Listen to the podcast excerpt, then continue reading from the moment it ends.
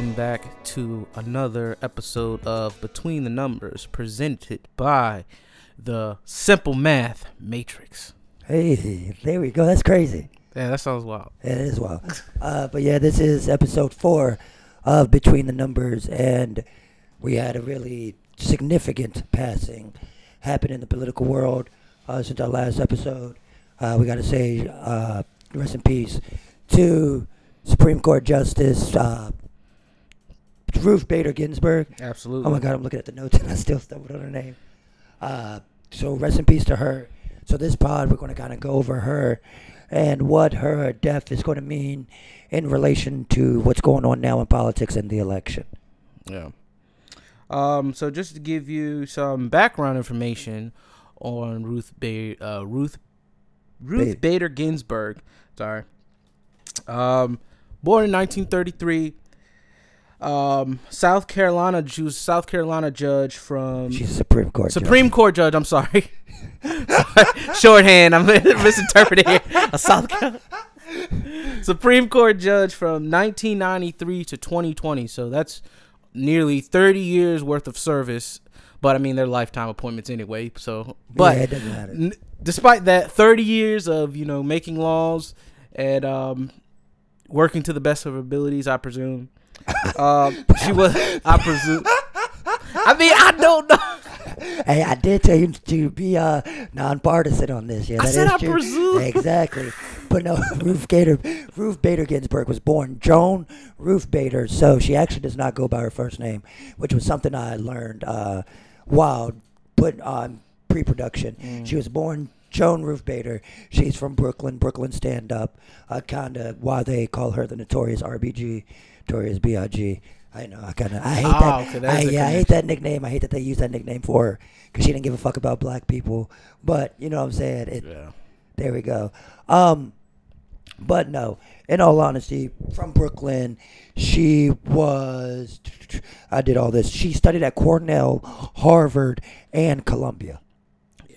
So to say she was not intelligent, it's just a lie. Yeah, she no matter how I feel about maybe her stance on some more recent, personally relevant issues. Right. I can't cut the fact that she was well educated. Yeah, I think the acceptance rates for all those schools is under 6 or 7%. Like, you don't just walk in that bitch. Yeah, because she was a professor at Rutgers in Columbia before she became part of the U.S. Court of Appeals. That's where she went from the U.S. Court of Appeals to the Supreme Court. Oh, okay. Yeah. Yeah, she was nominated by Bill Clinton, I believe. Yeah, she was, yeah. Yeah, that's crazy. So, and she was actually the second woman in history to be elected or nominated for the Supreme Court in general behind Sandra Day O'Connor. Oh. And it wouldn't happen again until... the Hispanic woman that's there now that was nominated by Obama.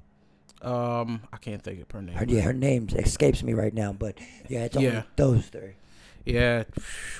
Yeah, so I wonder how many women are in the Supreme Court at this point. It was just her? Like I just said. She was the second one of all time, and then the one that Obama nominated is the third one of all time. Wow. There's only 7 justices on the Supreme Court. Or 9 or 7? Yeah. That's wild. There's only one woman, though. I mean... They're lifetime appointments. Lifetime appointments.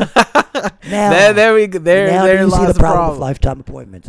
Hold on. I want to give some more background before we get into the relevant information. Two of her biggest kind of decisions that she wrote the thing for would have been U.S. versus Virginia in 96, which challenged VMI's male-only admission policy, which she won. And then Olmstead versus LC in 99, which pretty much said you can't put somebody who's mentally incapacitated. Just because somebody has a mental problem doesn't mean that you can put them in an institution. Unlawful institution. Right. You know what I'm saying? If they can actually live a life, it's illegal to just put them in an institution. Pretty much it's illegal to throw away mentally handicapped people. Yeah. It's gotten how that to keep them from being marginalized and just kind of pushed to the side when they can actually integrate within, have their own type of And then she co-founded the Women's Right Project at the ACLU. I mean, she has a lot more, you know, to her resume, but this is not going to be a Wikipedia page read-through for her. We just wanted to give some basic information. Absolutely. Because with hers passing, and like Aaron just pointed out, there only being one woman on the Supreme Court now, and with the Roe v. Wade being challenged, now that's going to come to the forefront. Yep. That's going to be something we never thought we would have seen change. That probably more than likely will change. Yeah, that's gonna be. Especially if they don't wait till after the election to replace her. Yeah, you know, Mitch McConnell is looking to move on that now. Everybody, all the Republicans are, and it's a thing for it's because that's going to help. It helps a lot of processes. Yeah. Processes. Helps a lot of things if you can nominate somebody with similar beliefs to you right before an election. Yeah. Especially when they have the highest judicial power in America. Yeah. So basically, if you get a bunch of like-minded individuals on the Supreme Court, that's pretty good for you if you're a politician. Because they never have to leave until they die. Yep. So it's hard. It's hard to both. For the opposition, depending on which side you align with, it makes it significantly harder to move policies because I think what has happened is we have so much gridlock. Yeah, and I think that's why a lot of laws that we've seen, I guess a lot of issues, that we've seen over the past 10, 15 years, I think that has a lot to do with it. It's just because it's just so hard to move the needle, like you said, especially on that level. Yeah. Because I mean, majority doesn't necessarily mean everything in Congress, but I think it means everything. It does. In the Supreme Court. Oh yeah, it does. Political affiliation means a lot because they're not supposed to be partisan, but we know how things work. Yeah.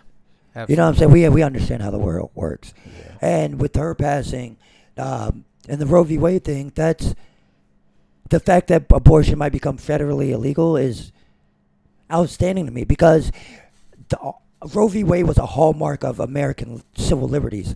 That's how we were taught in school. Yeah.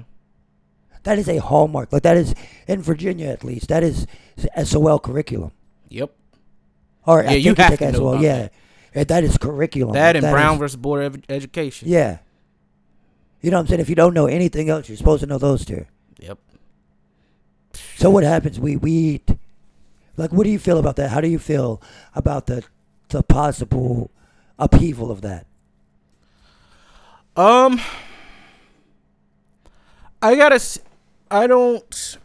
Making it federally illegal, I don't know that I'm not, I don't think I'm in favor of that. How do you feel about how do you feel that something as like hotbed as that is going to be changed just because of one death, essentially? Or could be, or more. You know what I'm saying? How does it change as far as like? So you basically just ask me like, do you think this is going to lead to abortion being federally illegal? No. What do you think about just? How do you feel about the fact that one of America's biggest cases can just be essentially eradicated or possibly eradicated just due to one opinion being taken away from the pool? I think that says a lot about our justice system, honestly, because that's out of. It's not good when everything can be leveraged upon one individual. That's never a good idea. I think there needs to be obviously, I mean, I guess majority rules, I mean, in most cases, so I guess it'd be naive to say that we can all just come together and figure something out. But at the same time, there just needs to be more cohesion, especially within the Supreme Court. Yeah, because like they don't get elected by people. Popular vote. They popular just get vote. Chosen. They get chosen. Yeah. So, like, for example, if a senator leading left wing or right wing isn't as big of a thing because, for example, Texas is a state that's the majority of people that live in Texas are right wing. Yeah. So that has more of a reflection upon the general group. So I'd expect them, you know, I'd expect the representative to represent what most of the people are. Yeah, exactly. And vice versa in a state like New York. But in the case of Supreme Court justice, you know, I don't know. It's so many behind the curtain actions that take place that it's interesting. It's questionable, I guess. Yeah. As far as, you know, how they break down, you know, how they're going to act upon a certain thing. Yeah. My whole thing is, like, it's a problem with lifetime appointments, and it's a problem with the fact that because this is not going to be, and this is kind of like why Ruth Bader Ginsburg, like, fought so hard for women, because it's about to be a bunch of men that make the decision on abortion. Yep. Which is not fair, no matter how you put it. Not fair.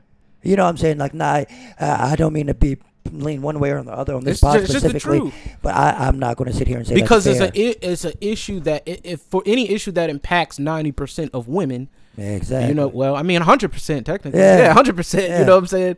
But so any time where you got, you know, like you said, men making the issue on women's rights and what they should be able to do. Or anybody controlling anybody's body. Yeah, that's in a, I don't know. You know what I'm saying? And when you take such a powerful, because one of her famous quotes is, you can't make decisions without women about, like, on the, God, Lee, I'm fucking tripping up today.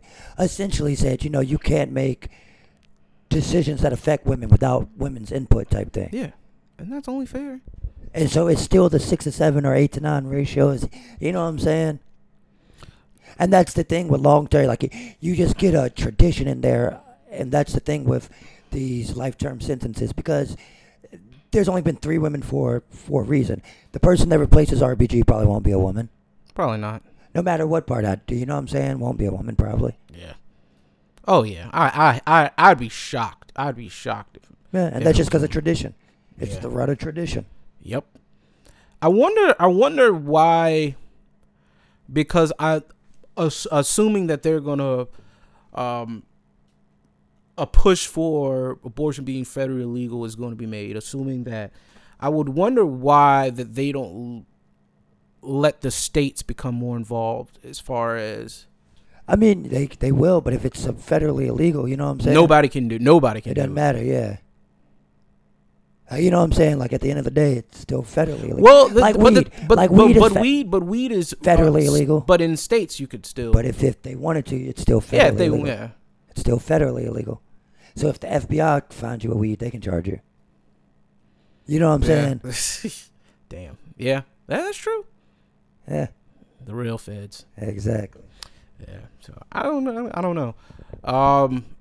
I think one that's something that I definitely probably have to be tackled next term, election or whatever. Well, but the thing is, they want to replace her now. No, I'm saying the issue of, well, no, the lifetime appointments thing. It would probably be hell to overturn. They'll probably never do that. That's what I'm saying. I don't. It'll probably be doing that. But I'm surprised that there hasn't been as much uproar over that in the recent. And in the recent years, and I think it goes back to what I was saying about the Supreme Court is such a clandestine entity that people almost forget that it exists. Yeah, like if someone told you all the names of the Supreme Court justice, most people wouldn't even exactly. Recognize. You wouldn't be able to put a face to them for nothing. Yeah, that's true. Most people, yeah. Yeah, so I don't know. So there just needs to be more transparency. But I guess that you could say that about every regime. I mean, yeah. But the thing about America is that, is it supposed to be a regime? You know what I'm saying? That's another not question. Not supposed to be. Not supposed. That's to another be. Question. Yeah. It's not supposed to be. You know what I'm saying? Yeah. Wow. That's wild. Yeah, so this is definitely a hit for women's rights. Actually, there is two women on the Supreme Court. I don't know how... Oh, wait, hold on. Oh, never mind. Okay. Never mind. I'm getting false information. Try it. Wait, no, am I wrong? Let's see. No, there is two. How did I miss her? That's crazy. Well, still 2 out of what, 9? Yeah. Yeah. Yeah. So. I mean, I guess I can't just assume that every man is going to be, you know, just vote for one particular way, because I'm assuming there's still people who do support that. So I guess I won't put that on there. But based on the current regime, I think that would be unlikely. Was that we get another woman? I'm trying to say without, you know what I'm saying. Yeah. I just felt it would be unlikely. We'll get another white dude because he was thinking about Rudy Giuliani. Rudy Giuliani was one of his choices for some. Oh my God, that's the dude. Well, didn't he do stop and frisk? Wasn't that him in New York? Yeah, Rudy Giuliani. Yeah. Oh my God, he was Trump's personal lawyer. He is pure evil. Trump's personal. Yeah. Oh, I'm sorry. I should have said that. That's crazy though, right? Gosh, bro. Yeah. Oh. I mean, Joe Biden wrote the law though. Wrote the crime bill, which made the way for stop and frisk. Yeah. Yeah, but stop and frisk is OD. That's basically saying if they suspect, let me pat your nuts. Yeah, that's basically what they said. Let me pat your nuts. Oh, he looks suspicious. We had the right to search him. Yeah, that's fascism. Yeah, crazy. That's fascism. That's real life fascism. Stop and frisk. Are you Antifa now? Are you claiming Antifa? I ain't claiming anything, man. I just try to make good decisions. Well, I guess now we can get a little bit more partisan with it. We can start spitting our opinions because we're not talking about people directly in the presidential race. Yeah. Even though I don't give. I mean, they can probably tell your political affiliation now. Yeah. Well, I voted Trump. No, actually, I'm not joking. I voted for Lil B. I did. I voted for Lil B for president. Don't do that. Yeah, don't do that this year. Don't do that any year. What the fuck is wrong with you? Polls are open if you're in Virginia. Oh, yeah. I might go vote tomorrow, for real, for real. Yeah. Actually, that might actually be a good move. If you got a health problem, vote now. What time do they close? 4 or 5? I don't know, Aaron. You don't work at 9 to 5. You get off earlier than 5 o'clock. I do, and I'm loving it. That boy, Critter, yeah. Nah, you'll be able to vote. Don't worry, buddy. Don't worry. Yeah, so that's definitely something to take advantage of. And see, that's kind of the reason why I try to explain to people the importance of voting. Yeah. Because the president is one who appoints these people, right? Yeah. So for issues like this. Exactly. You can see where the main line is. You see why it's not just about that one position. Because despite what people may think, you got Congress and you got all these other entities, but the president still has a significant amount of pull. Yeah, all the pull. Yeah, so like when it comes to Supreme Court justices and these situations, that's why you have to look ahead. It's not just about flipping a switch. Yeah, exactly. Like nothing changes overnight. It takes time to build, initiate change, to put people in the place across the board to support the issues that are important to you. You know, everyone doesn't have the same, you know, focus points, but nevertheless, you see now the impact of voting. So just I'll tie that in there. Start small, get big. Yeah. It sounds corny, but like that's really how you got to think about it. Yeah. It's a. I always think 2, 3, or 3 elections ahead any time I look at a candidate. Damn, you do. I didn't know you voted. Yeah. Oh, you're a voter? I'm a voter. Oh, damn, good job. I haven't always been. You learned your lesson. I learned my lesson. When did you learn your lesson? After first Obama? Yeah. You said fuck Obama.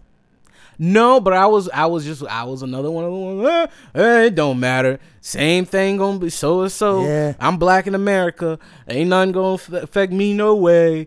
You know. And you know, either way, I'm fucked.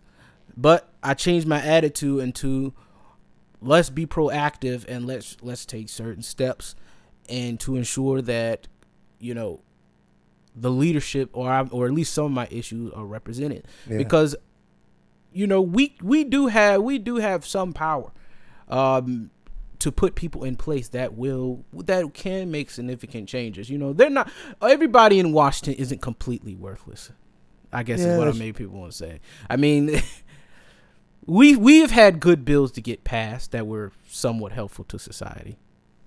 At some point in life, yeah. You know what I'm saying? The laws we're talking about right now.